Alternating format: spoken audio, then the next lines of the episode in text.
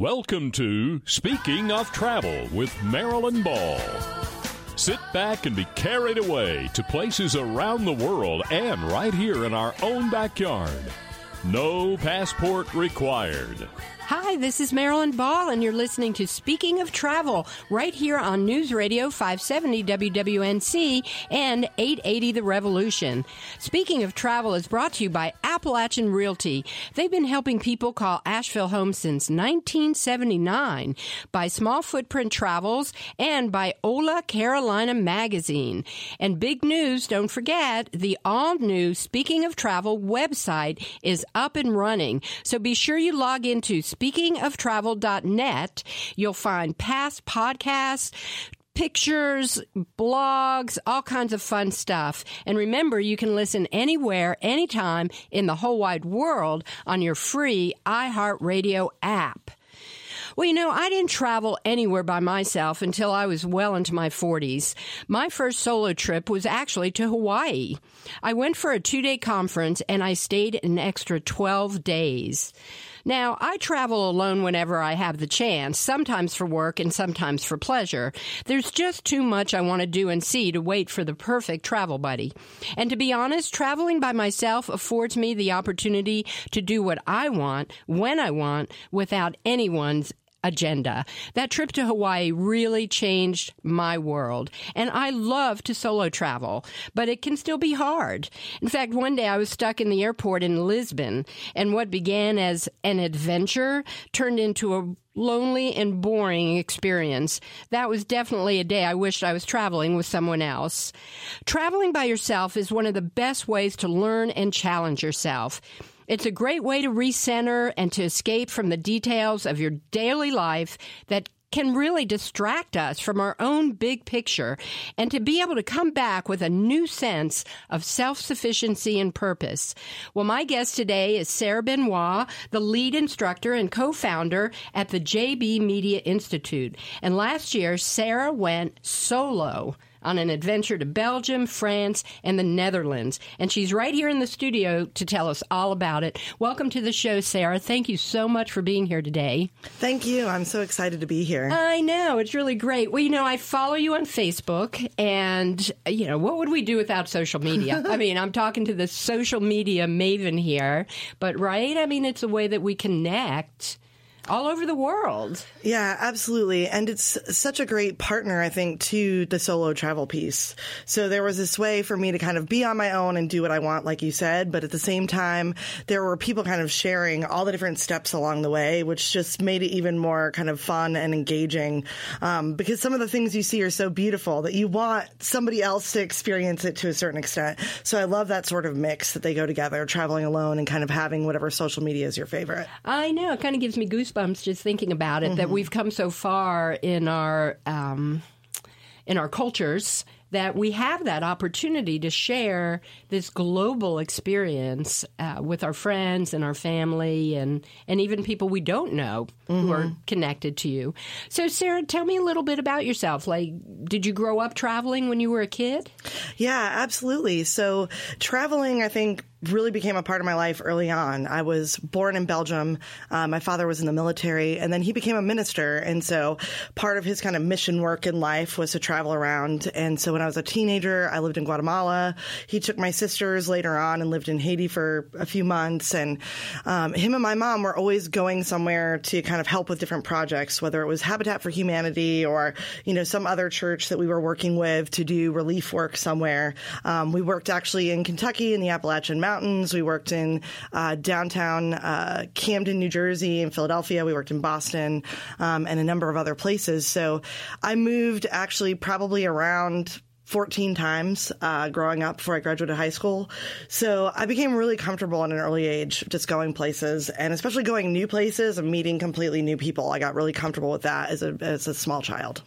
And that's that's a hard one for a lot of people. Um, you, you could have gone either way. mm-hmm. right? I mean, I know people who moved every year and were miserable. Yeah, I have a sister who's the opposite of me and very introverted, and that life certainly was not as easy for her, I think, as it was for me. But being sort of a natural extrovert, and I was also the oldest, so I was being given a lot of responsibility. You know, I just kind of jumped in and said, "Wow, I'm just going to enjoy this and explore it." So that's been kind of nice because I think it propelled me into a lot of travel alone from the time I was like a young, you know, as soon as I was 18, 19 years old, I was traveling the country and doing different things by myself and with other people. So wow. So what kind of things were you doing? Like, what was your life like when you graduated from high school? Did you go to traditional college, or were you a free spirit? Um, yeah, I did go to college up in Boston, but during that time, you know, New England is such a small place, so you can travel all the different states. And uh, my parents' families are both from there, so I had already been going there a lot as a kid. And then when I was about 22, I took sort of an epic cross country trip and lived out of my Volkswagen bus for a few months. Um, I did a few things where I backpacked around New England by myself even before that, um, you know, in the summertime when it's warm up there and you can stand being outside a lot. So I kind of just, you know, figured out different places I wanted to go. And when I went cross country, I plotted a whole journey and I had three of my friends with me um, and basically just kind of took a whole bunch of time off, saved up a lot of money, and then took a bunch of time off and went to all the different cities I wanted to go to and explored things and ended by moving from Boston to the Bay Area. Um, and so, yeah, that was kind of like a, my first real commitment to travel was very, very early on. I would say so. That's an epic trip. Yeah. Wow. You know, you hear of people who take a gap year and they go off to Europe and they backpack. That, what you did, seeing it right here in our own country and being able to find adventure as you were moving, that must have been very impactful for you. Yeah, it's interesting, I think, when you get outside of, you know, because I put myself through college, so I worked a lot. When you get yourself outside of our modern routine, you know, and, and you're living basically in your car or camping places and stuff like that, it's weird how your whole energy changes because when it's dark, you start going to bed earlier and earlier and earlier over a few months. You start getting up earlier and earlier. Um, and then we all sort of committed to this kind of plotting out the different places we wanted to go, but every day getting up and taking it as it was. So was it nice out? Was it not? Like really going with the elements per se and the weather and the natural world.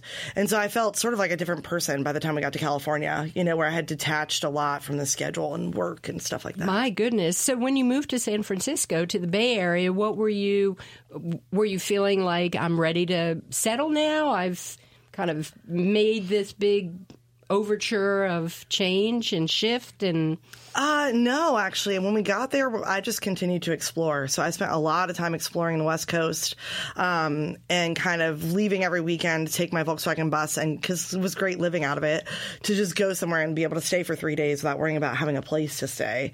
Um, and so I just traveled a lot of the West Coast, mostly California, and spent a huge amount of time on the coast and the redwoods. And that's how I fell in love with the mountains, which is what ended me up in Asheville. Um, but yeah, it was funny when we got out there. I thought I would be very settled and want to take a break. And instead, I was really inspired and kind of just kept that going for the three years that I lived there. Wow. So that was really living the nomad life in mm-hmm. a way. I mean, today, people are doing that by choice. You were kind of the pioneer back there, Sarah. Really, yeah. uh, the, I don't know, I, I I don't want to call you a hippie, but you know, when in my generation, that's what we were. We were the free spirited hippie, like let's go, let's go do it. Yeah, no, people actually referred to us a lot like that because we were in our Volkswagen bus, which I think kind of just set a tone with everybody. But I was really lucky because my parents, after all the traveling we had done, and I know for my mom, it was a big challenge when she married my dad because she had grown up in the same place and wasn't really much of a traveler. So, um, you know, their kind of work together uh, is what kind of spawned her to like really get comfortable with it. I felt like they gave me really good instincts too. So, you know, there was never any situations that were really scary. I mean, definitely when you're kind of being spontaneous, you run into different situations. And I felt really glad that my gut instinct around like, this is a good situation or I don't know about this situation was like really strong because my parents kind of taught me to be in the moment and pay attention to what was happening. So I felt really lucky that we just got to have so much fun. What a gift. Yeah. Totally a gift. Well, when we come back from the break, I want to talk to you about this kind of big adventure epic trip that you just went on and bring in what you were just talking about using those instincts and, and feeling safe and all of that. So thanks so much for being here today sarah. It's really fun. Thank you. All right. Well this is marilyn ball you're listening to speaking of travel right here on news radio 570 wwnc and 880 the revolution. We'll be back right after the break if you love to travel and imagine yourself walking through villages steeped in history, eating delicious foods, and taking pictures of everything around you, then you'll enjoy one of Small Footprint Travel's small group trips. You'll be transported into magical settings and experience the simple pleasures of Southeast Asia or Latin America, led by a professional photographer and a culinary guide from Thailand. Be sure to check out their upcoming trips to Cuba, Vietnam, and Cambodia. To find out more, visit their website www.smallfootprinttravels.com. Latino buying power is huge and rising fast. If you want to tap into this new market, then connect by advertising in Hola Carolina magazine. This glossy Spanish language magazine is published monthly and reaches over 70,000 Spanish speaking residents in Western North Carolina. Hola Carolina magazine is about much more than just speaking Spanish. It's about Latino culture. Visit holacarolina.com and transform how you attract, engage, and connect with Latino customers. People call Asheville home for all different reasons, and they all mean a better quality of living that reflects their very own uniqueness. Whether you're looking for a funky loft in downtown Asheville, an arts and crafts bungalow in a walkable community, or a small farm to create your own artistic legacy, Appalachian Realty Associates will help you find properties as unique as you. Visit them at AppalachianRealty.com or at their welcoming bungalow office on Arlington Street, right near downtown. Appalachian Realty, helping people call Asheville home since 1979. Fly me to the moon, let me play among the stars, and let me see what spring is like. Hi, it's Marilyn Ball. Welcome back to Speaking of Travel, right here on News Radio 570 WWNC and 880 The Revolution. And remember, Speaking of Travel is brought to you by Appalachian Realty. They've been helping people call Asheville home since 1979. I mean, that's a really long time. If you want to buy a house or a farm or a condo downtown, these guys over at Appalachian Realty can really help out. Just go to AppalachianRealty.com and by Small Footprint Travels and Hola Carolina Magazine. And remember, you can listen anywhere, anytime in the whole wide world on your free iHeartRadio app. And when you get to the iHeartRadio app, you can listen to the podcasts anywhere while you're jogging or walking or sitting on a train or sitting on a bus or even hanging out in your VW bus, like my guest, Sarah Benoit. Sarah, thanks so much for being here on the show today. Yeah, I'm really excited. Well, cool. Well, I just love hearing your story. I, I was saying during the break, I've known you and I've never known really anything about your traveling background. Um, you know, seeing this big trip, following you on social media. And we were saying, too, that it wasn't a time really where you took selfies, right? no, exactly. It's funny. I have such a small handful of photographs from probably a solid decade where I traveled the whole country and did a lot of different things. But, you know, back then, I think a lot of being in the moment, you know, you just didn't think about that kind of stuff. You know, now you have the ability in the moment to still have those kind of, you know, photographs and stuff like that. But back then, you had to go get a camera and you had to go get the film and then you had to develop it. And so, well, that's an interesting, uh, you know, I think that's an interesting uh, dilemma that we're in, in a way that, and you better than anybody being in the social media um, realm now, so big, you know, and having lived that, in the moment totally. What do you think? I mean, I know for me, sometimes I'm in the moment, but I'm really not because I'm filming something mm-hmm. or I'm taking pictures of something. And I often wonder, am I really in the moment if I'm behind this camera. Yeah, I mean, I definitely think it's a balance because I, you know, while I was traveling Europe by myself, there was a moment in uh, Brussels, Belgium, where it was so, you know, it's one of those very, you know, synchronistic, serendipitous moments where you're like,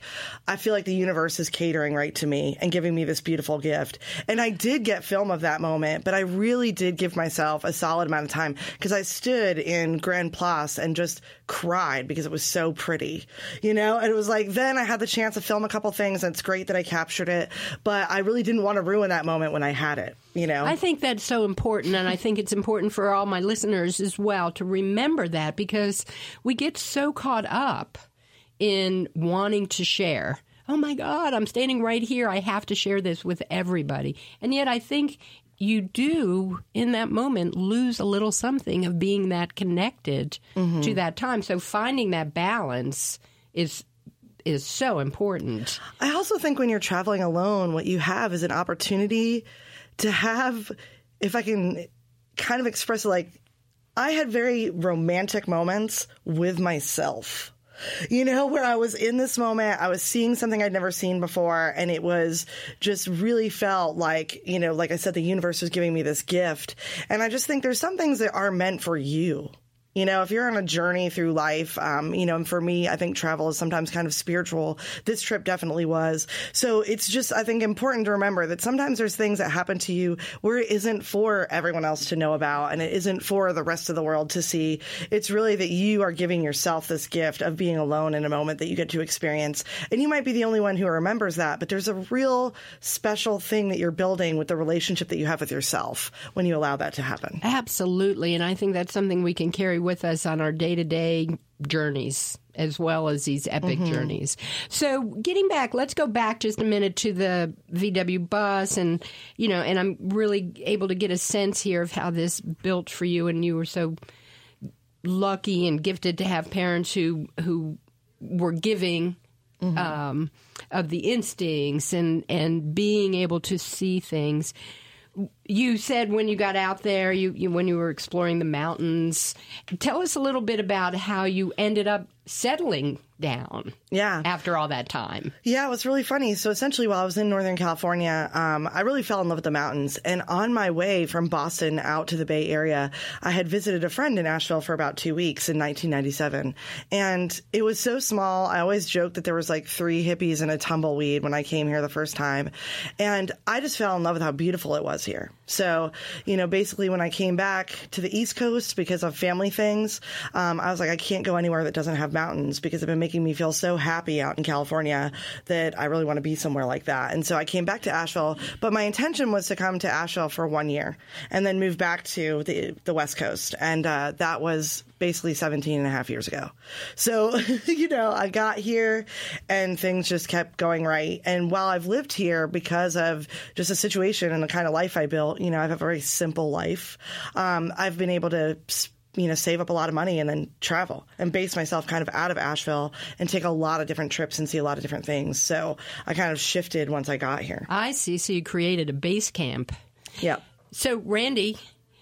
Yes. Uh, the, you and me, and who was the third person when Sarah got here? three, three, hippies and a tumbleweed. Two of them were you and me. Right? Yes, yes. Who was the third? I'd like to know. So, Sarah, you've traveled a lot. You've used Asheville kind of as your base camp here. Mm-hmm. Where else have you been? I want to get to your big trip that you just went on, but give me some ideas to where you've been going, yeah, like so, over all these 17 years. Yeah, so one thing that I thought, I mean, again, I've continued to travel the United States all over the place. Um, you know, I really love just that our country is huge and there's so many options. But, you know, I spent some time in Canada, I spent some time in Puerto Rico, I spent some time in Mexico. Um, you know, I've actually returned to Mexico a number of times. I'm actually going back to Puerto Rico in April, so I returned there a number of times. Um, you know, and basically I spent a lot of time going back to California, revisiting a lot of things out there, traveling, um, doing road trips all through the Southeast, doing road trips through New Mexico, Texas, um, spending time in Portland and Seattle. Um, so that's kind of been the mix over the years. And then I travel a lot to see my family up north. So I've taken a number of my closest family members 12 hours. So a lot of times I'll do these solo road trips, you know, by myself up there. Um, and so that gets kind of like mixed in, you know, repeatedly, but that's that's probably the the most time I've spent. But you know, the big thing that really changed my life, um, as far as being a, a kind of long time traveler, is in 2013 I took a month and I went to Hawaii by myself. So I thought it was really interesting that I had a really powerful experience being in Hawaii alone, but also it was one of the longest trips I'd taken. Um, and so just to prove, number one, that I could be alone for that long, and number two, that I could get away from work for that long. So, you know, it was really amazing um, and kind of really inspired me to do like this five week trip and to keep extending that. I try to take three to, to five weeks now every you know year if I can pull that off. Wow. So when you first did that big trip, when you went to Hawaii, were you really honest like a sabbatical or was that were you a digital nomad? Were you working while you were traveling by yourself? Yeah so this is actually interesting. I had friends here uh, that met here got married they lived in charlotte um, and then they moved to hawaii.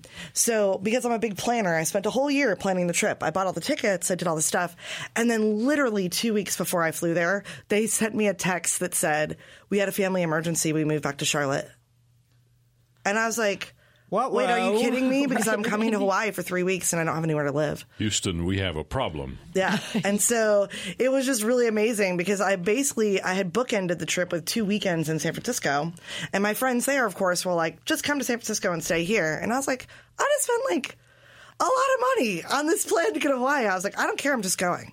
And so literally I found an Airbnb from this guy. I just kind of manifested it out of magic. And then I just flew there, got off the plane knowing nobody, having no idea what I was doing. Cause I had expected them to show me around. I'd expected them to have a car. Um, and so it was really funny. Like I had to pull it together basically in two weeks and, um, it ended up just being amazing. Wow. Like, amazing. Wow. I, you know, I was there for 12 days. It was pretty amazing. The thought of being there knowing nobody, getting out. When we come back from the break, I want to find out a little more about that trip and then let's move into your big five week. Is that how long you were gone? Yeah. Wow. Mm-hmm. Well, Thank you, Sarah, for being here. I'm getting inspired and I'm kind of feeling like I want to go somewhere right now. Well, when we come back from the break, we'll meet up with Sarah again. We'll find out more about Hawaii and Belgium and the Netherlands and how to take five weeks off of work. That's my, uh, that's what I want to find out. So stay tuned. You're listening to Speaking of Travel. We'll be right back. People call Asheville home for all different reasons, and they all mean a better quality of living that reflects their very own uniqueness. Whether you're looking for a funky loft in downtown Asheville, an arts and crafts bungalow in a walkable community, or a small farm to create your own artistic legacy, Appalachian Realty Associates will help you find properties as unique as you. Visit them at AppalachianRealty.com or at their welcoming bungalow office office on Arlington Street, right near downtown. Appalachian Realty, helping people call Asheville home since 1979. Latino buying power is huge and rising fast. If you want to tap into this new market, then connect by advertising in Hola Carolina magazine. This glossy Spanish language magazine is published monthly and reaches over 70,000 Spanish speaking residents in Western North Carolina. Hola Carolina magazine is about much more than just speaking Spanish. It's about Latino culture. Visit holacarolina.com and transform how you attract, in engage and connect with Latino customers. If you love to travel and imagine yourself walking through villages steeped in history, eating delicious foods, and taking pictures of everything around you, then you'll enjoy one of Small Footprint Travel's small group trips. You'll be transported into magical settings and experience the simple pleasures of Southeast Asia or Latin America, led by a professional photographer and a culinary guide from Thailand. Be sure to check out their upcoming trips to Cuba, Vietnam, and Cambodia. To find out more, visit their website www.smallfootprinttravels.com. Fly me to the moon, let me play among the stars, and let me see what spring is like on Welcome back to Speaking of Travel. This is your host, Marilyn Ball. You're listening right here on News Radio 570 WWNC and 880 The Revolution. And remember, Speaking of Travel is brought to you by Appalachian Realty. They've been here helping people call Asheville home since 1979 by Small Footprint Travels and by Hola Carolina Magazine. And be sure that you visit the Speaking of Travel Facebook page and the new Speaking Speaking of Travel website. That's speakingoftravel.net. And remember, you can listen anywhere, anytime in the whole wide world on your free iHeartRadio app. Well, I am having a blast here right in the studio with Sarah Benoit. Sarah, what a great story that is about going to Hawaii and recognizing uh, well, I guess I'm just going to have to make it work. Yeah, it was just so spontaneous. And in some ways, you know, it wasn't ideal, you know, because Hawaii is very expensive. And so having a bunch of added expenses at the last minute is a little scary. Um, but I always remind myself that's why I'm debt free. I usually have paid off credit cards. So it's for those moments where I want to take an opportunity. And, and so I just went ahead and took it. And there were just so many amazing things that happened on that trip. And the first eight days, you know, I'm a very extroverted person. I know a lot of people. I'm pretty much very verbal. And because when I first got there, I really didn't know anybody and I hadn't, you know, really planned, you know, to have, I expected my friends to be there that, you know, I basically spent the first week very quiet and like really didn't talk to anybody except the guy who rented me my Airbnb. And, that in and of itself was amazing to just like wander the city, to hike, you know, in the rainforest, go to all these beaches and, you know, just kind of be by myself. And then after week one, because I had so much time left, you know, I started like making more connections. Um, but that was, you know, a really powerful thing to have to start the trip, to have this very meditative experience. Absolutely. And in such a beautiful spot to mm-hmm. be able to mm-hmm. have that. So jump forward, fast forward now to just last year. And I would imagine having listened to you say, you know, you planned this trip to Hawaii back then in a year's time. Tell us how this trip unfolded for you that uh, that you just took. Yeah, so I was born in a little city called Mons, Belgium, and I moved away from there when I was like, you know, between two and three years old. And you know, it was something my parents talked about my whole life. Uh, you know, they loved living there. My mother had never been out of the country when she moved there, and it was a big deal. Um, and so essentially, I had always wanted to go back. My father had promised uh, for years that when I was 18, he would take me there so I could see it. And you know, essentially my family's real working class. You know, we don't come from like a money background. So basically last year when I turned 40, I kind of said, well, dad, you know, it's been 22 years since I turned 18 and I really want to go back there. And I happen to have my own money now. So I think I'm going to do it. And so that was kind of the impetus. It's something I'd always talked about since I was a kid. Uh, I've always felt like there's something there um, that I wanted to connect to. My parents used to always say, even though I didn't really grow up there, that I'm very Belgian. And so I just wanted to go and kind of see it. And so this was sort of my pilgrimage back to this place uh, that I was born. And that's, I basically started about 14 months in advance, kind of saving money and buying different things and price shopping everything because Europe is really expensive. So just even getting the flights down to a decent amount and, you know, just kind of planning like all the different places I wanted to go. And you knew uh, you had talked with, um, I guess you're the co-founder, so your business partner, mm-hmm. uh, that hey, I'm going to be gone for five weeks. Just wanted yeah. to give you the FYI. Yeah, and we had a big sort of I had personally a big career milestone happening and him and I have been working together for almost 6 years now and so we had done like 5 years of work to get to this point in the business. And so I wanted to kind of market with something special. So that's kind of what I, you know, said was we're going to be making a big change. I'm making a huge shift. Like I need to go away and clear my head and come back and December is a really great month to do it because nobody is really wanting to talk about marketing in December. They all kick it off in January and our school takes a little break. I don't teach at AB Tech during that time. So my reasons to be in Asheville were kind of settled out, you know, during that holiday period. Right. So you saved your money, you made the plans, and, and this is something that is really important. Uh, and I hear it over and over again that, you know, people think, oh, I'm going to. Uh, you know, I really want to take a big trip, but I can't afford it and I don't know how to do it. And yet, if you plan, you know, the resources are there. Oh, absolutely. It's actually incredible. Like it just takes giving yourself the time because when I first started pricing the tickets over to Brussels, you know, they were $1,100, $1,200, three months worth of research and I paid 545 Wow. for the ticket. So it was just a matter of asking around and kind of like, you know, putting the price alerts in and doing all of that stuff. Exactly. And having the patience Mm-hmm. to say, this is going to unfold in its most perfect way. Yeah, and I also think one thing you know that's funny about solo travel is there's always going to be a reason not to do it. So that's why you know a year out, eight months out, I'll buy the tickets, and then that's that. That's a like good idea. I'm going, you know, and so I could say to my business partner, like, I'm going to be doing this, I'm going to be doing this, but then I bought the tickets like eight months out, and I was like, so now I've already paid for the tickets, and they were a lot of money, so I am flying out of here on this day, and I'm not coming back till this day. So I think when you solo travel, that's a good way to keep yourself in check and just don't deviate from your plan because you're going to have an excuse to not do it. You're going to explain to yourself in your brain that you know, oh, it's too much money, I shouldn't be doing this, it's too irresponsible, I'm too old to be taking off for a month. Um, that's what college kids do. Well, no, no, it isn't. It's what grown adults do.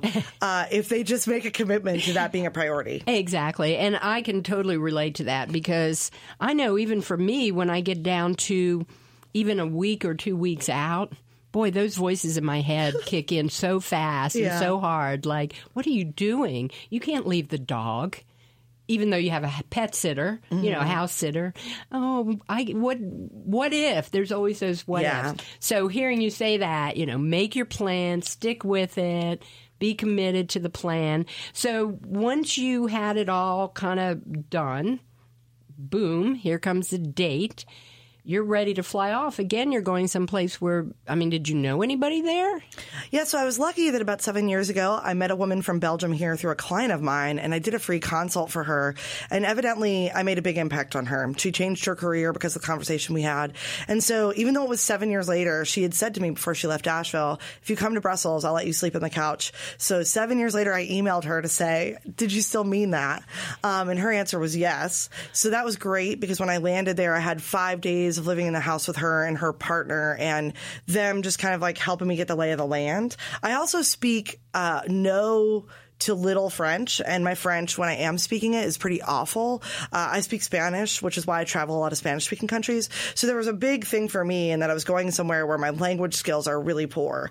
Um, and so it was really nice because they both speak English, and so they kind of like allowed me that little cushion of just getting used to like I could come home at night and sometimes have some conversations in English and like, you know, ask them questions about French and try to get a little better at it. So that was a really nice buffer to have them. But after that, I pretty much traveled alone until um, when I got to Amsterdam, I had a friend who's getting her master's in Paris and we met up to connect. Oh, that's so sweet. So when you got to Belgium and you had that time and you're you're looking around, did you start to feel, hmm, I could be from here?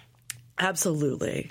Absolutely. From the first time I could order french fries with mayonnaise all over the top of it, I was like, these are my people for real. Um, because that's the kind of thing my dad has always laughed about, you know, that when I was a kid, I'm like, ketchup, gross, like put the mayo with my, my fries. And he's like, that's so weird because that's Belgian. So I don't know where you're getting that from. Um, I just loved that country. It was so fun. They have a real historical reputation, um, for being kind of uh, rebellious. Uh, and, you know, when I took a history tour and really like kind of learned about the history of Belgium, it was funny that they say that their national sport is not paying taxes. Uh, they're the most highly taxed country in Europe. And so, you know, they're basically like, for hundreds of years, Belgians have been trying to avoid taxes. And they're just very unconventional, very friendly. Um, you know, the country is split between the Flemish and the French. And so that's a really interesting thing to experience because the Flemish is sort of, uh, you know, related to, the, to the Dutch.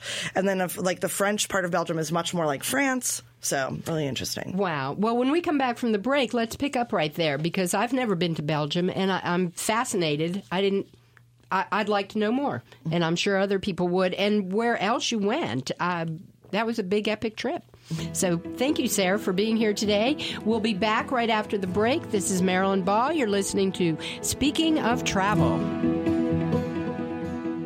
If you love to travel and imagine yourself walking through villages steeped in history, eating delicious foods, and taking pictures of everything around you, then you'll enjoy one of Small Footprint Travel's small group trips. You'll be transported into magical settings and experience the simple pleasures of Southeast Asia or Latin America, led by a professional photographer and a culinary guide from Thailand. Be sure to check out their upcoming trips to Cuba, Vietnam, and Cambodia. To find out more, visit their website www.smallfootprinttravels.com. Latino buying power is huge and rising fast. If you want to tap into this new market, then connect by advertising in Hola Carolina magazine. This glossy Spanish language magazine is published monthly and reaches over 70,000 Spanish speaking residents in Western North Carolina. Hola Carolina magazine is about much more than just speaking Spanish. It's about Latino culture. Visit holacarolina.com and transform how you attract, engage, and connect with Latino customers. People call Asheville home for all different reasons, and they all mean a better quality of living that reflects their very own uniqueness. Whether you're looking for a funky loft in downtown Asheville, an arts and crafts bungalow in a walkable community, or a small farm to create your own artistic legacy, Appalachian Realty Associates will help you find properties as unique as you.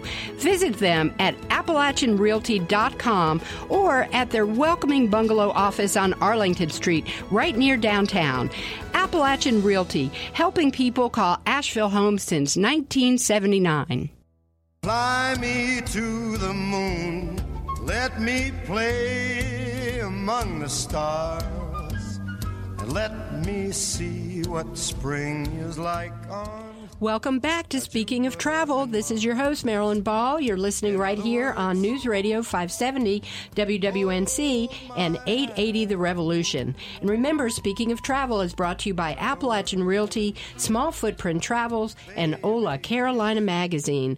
Well, I'm excited to have Sarah Benoit here in the studio with Randy and I today. Sarah, you know, I've known you for so long. We've been in mutual uh, kind of crossover industries. We've spoken at the same conferences, and yet, you know, this is how it is in in Asheville. Even you see somebody, you know somebody, but you don't really know them. Yeah.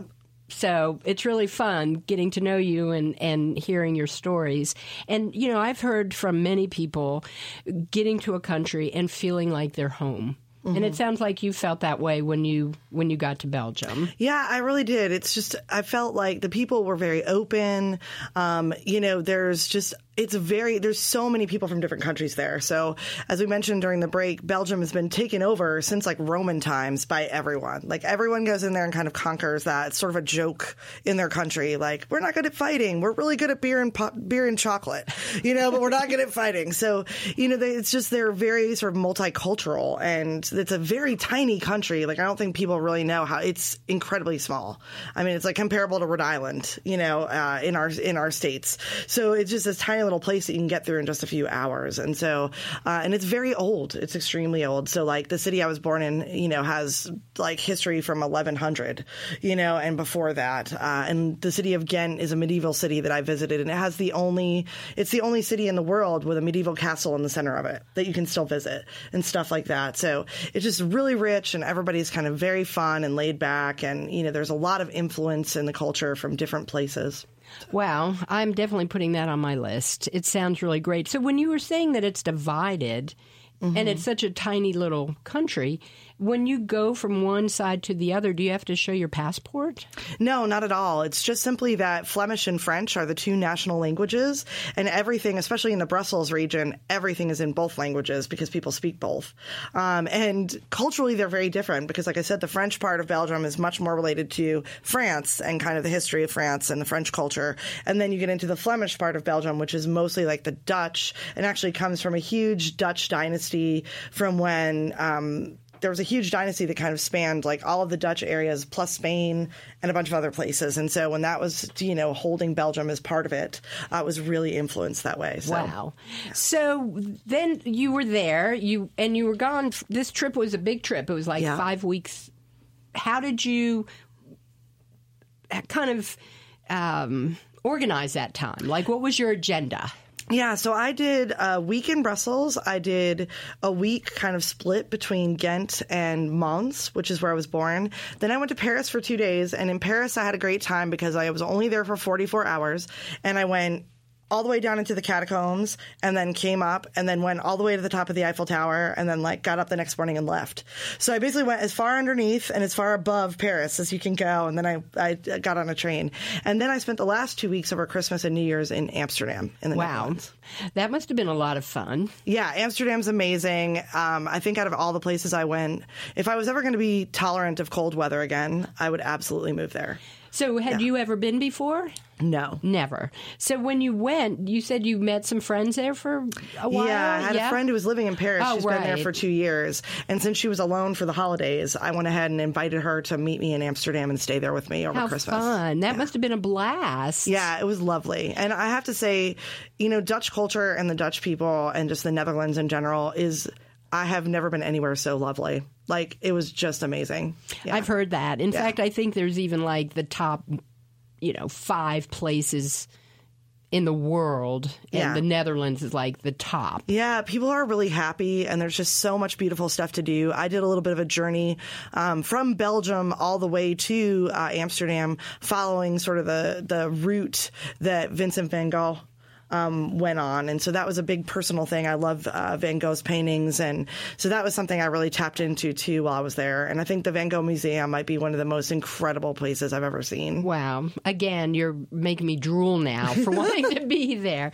So, as you were traveling around, did you, um, did you, what kind of transportation were you taking? Yeah, so I took all public transport. I did a lot of trains, a lot of buses, a lot of trams. Uh, everything in Europe leaves on time. So, like, that is the thing you learn right away. Like, you have to be on that train ready to go. I ran after a lot of trains and threw my stuff on them. Um, also, they're very compact in Europe. And so, because I was gone so long, you know, I was lugging probably 60 pounds of gear of all my stuff because it was winter. And so, just be prepared. You know, like, I really learned the lesson of the reasons why you get a really good backpack and you get this really good stuff because you have to be able to navigate lots of people. And if you have a lot of stuff, like, it, the trains will run out of space instantly for storage. So, Did you feel that you had packed appropriately? yeah, I actually think I probably could have lessened the amount um, still even but yeah i felt like i packed pretty appropriately i just wish i now understand why you get the same pack back to go around europe as you do when you're on the appalachian trail like you really want it all on your back that would be ideal Yeah, exactly. so you were doing the public transportation. You didn't rent a car. Nope. Uh, did you ever feel? Did, uh, I, let me phrase it this way: Did you feel safe all the time while you were traveling? Yeah, I really did. I mean, I think there's some basic things that I paid attention to. I mean, I'm pretty comfortable, I think, being out there in the world um, overall, but I think, you know, I paid really close attention those first few weeks that I wasn't like out drinking by myself. And, you know, I, I'm not much of a drinker, so it only takes me a couple glasses of wine to be kind of, you know, intoxicated. So I was just really thoughtful about what I was putting off, you know, when I was walking around, because I was out a lot at night by myself. You know, I was often like traveling by myself and walking through neighborhoods, and I did a lot of walking, which was real crazy. Sometimes I walked for eight hours a day, you know, through the city, just going places. Um, and so that's something that I think you just have to get confident about. You know, I had to use maps because my phone didn't work over there. So I had my guidebooks and my maps and I plotted everything in the morning. And, you know, because I didn't, my phone, I couldn't use my cellular data. So I'd have to be on Wi Fi to use it while I was there. So I I, feel like I got a little old school too. That's really fun, though, getting out the maps and being able Mm-hmm. to navigate and, eh, you know, and doing all that walking is so good for you. Yeah. And you're, you know, you're out in like the real world. And it sounds like you met wonderful people everywhere you went. Yeah, it was really just, I mean, I will probably never forget the guy who rented me the Airbnb in Amsterdam because he spent two hours with us when we arrived there, like basically just explaining where we were in the city and how we got to this place and like giving us kind of the lowdown of what was up. And it was just so, I mean, I really felt like we kind of just moved in there, which was lovely because I had been jumping trains and going a lot of places. So when I got to Amsterdam, I was really ready for that like two weeks of not packing my luggage. Right. Wow. You know, it's it's amazing. There's so much noise out there these days. There's so much kind of them versus us, and you go to these other places and they're different. But it sounds like everywhere you went, you found people were people. Yeah, and I think, you know, in Mons, which was, you know, the whole impetus of the trip, I had a really beautiful experience where I was sitting in a restaurant and the waiter said to me, uh, you know, do you want to speak English? Because my French was so terrible. And I was like, sure. And then he was like, you know, what are you doing here? Because Mons is not a tourist town. Like nobody goes there. And, you know, he's like, why are you here? And I was like, oh, well, I was born here. And he was like, well, let me guess. Your parents were stationed at SHAPE, which is the international military base my dad was stationed at in the 70s. And I was like, yeah. And he was like, do you know what's so funny? He's like, there's so many of you in the last few years that have come back here that you were born here in the 70s and you lived on the shape, you know, and you came back. And I was like, well, that's because we're all like 40 and we have money.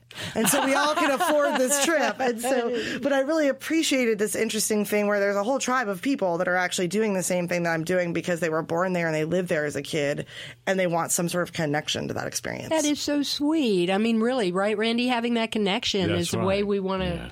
Live our lives. And uh, so many other people are doing it too. That's amazing. It is amazing. Well, Sarah, how could people follow you and see some of these wonderful pictures and, you know, get to know you? Yeah, better? definitely. You can definitely check me out. I'm on Facebook and Twitter and Instagram. You can just look me up as Sarah Deborah Benoit or Sarah D. Benoit, and basically you can follow any of that stuff. I've got great photo albums up there, great videos, great pictures. I tried to kind of chart things on all three of my accounts for different people. So, And Benoit sounds a little French. Yeah, my grandfather was French Canadian. So, Wow. Yeah, it's kind of harsh when you go to a French country and you are born in Belgium and your name is Benoit and they start speaking French to you and then you speak so badly. Yeah, so I had a lot of explaining to do while I was over there. And that's B E N O I T. Yes. Benoit. Well, Sarah, thank you so much for being on the show today. Where you said you were going to go to um, Puerto Rico. Yeah. But are you looking at like a next year big trip kind of thing? Yeah, we have two things going on. I mean, Puerto Rico's coming up, which if you've never been to Puerto Rico, I suggest everybody go there tomorrow. It is the greatest place on earth. Um, but basically, I have friends in Mexico that I'd like to go back down to see. They live outside of Guadalajara. I'd like to do that again because there's more places I want to travel to. But the big trip I think that's on my list next is Greece. I have a friend who lives there. I've always wanted to go there. He lives about three hours outside of Athens. So we're kind of planning what that looks like, hopefully for 2018. Well, that sounds wonderful. Well, we'll have you back on the show so you can tell us all about it. Great. Thank you so much for being here today, Sarah. It's really Thank you. great getting to know you and, you know, travel solo. Really important topic. Yeah, and thanks for letting me share because it's not something you get to talk about that much. So I really Exactly. appreciate It's good it. to hear your story. Well, this is Marilyn Ball. You've been listening to Speaking of Travel right here on News Radio 570 WWNC and 880 The Revolution. Go out and have a great day. And remember, don't postpone joy.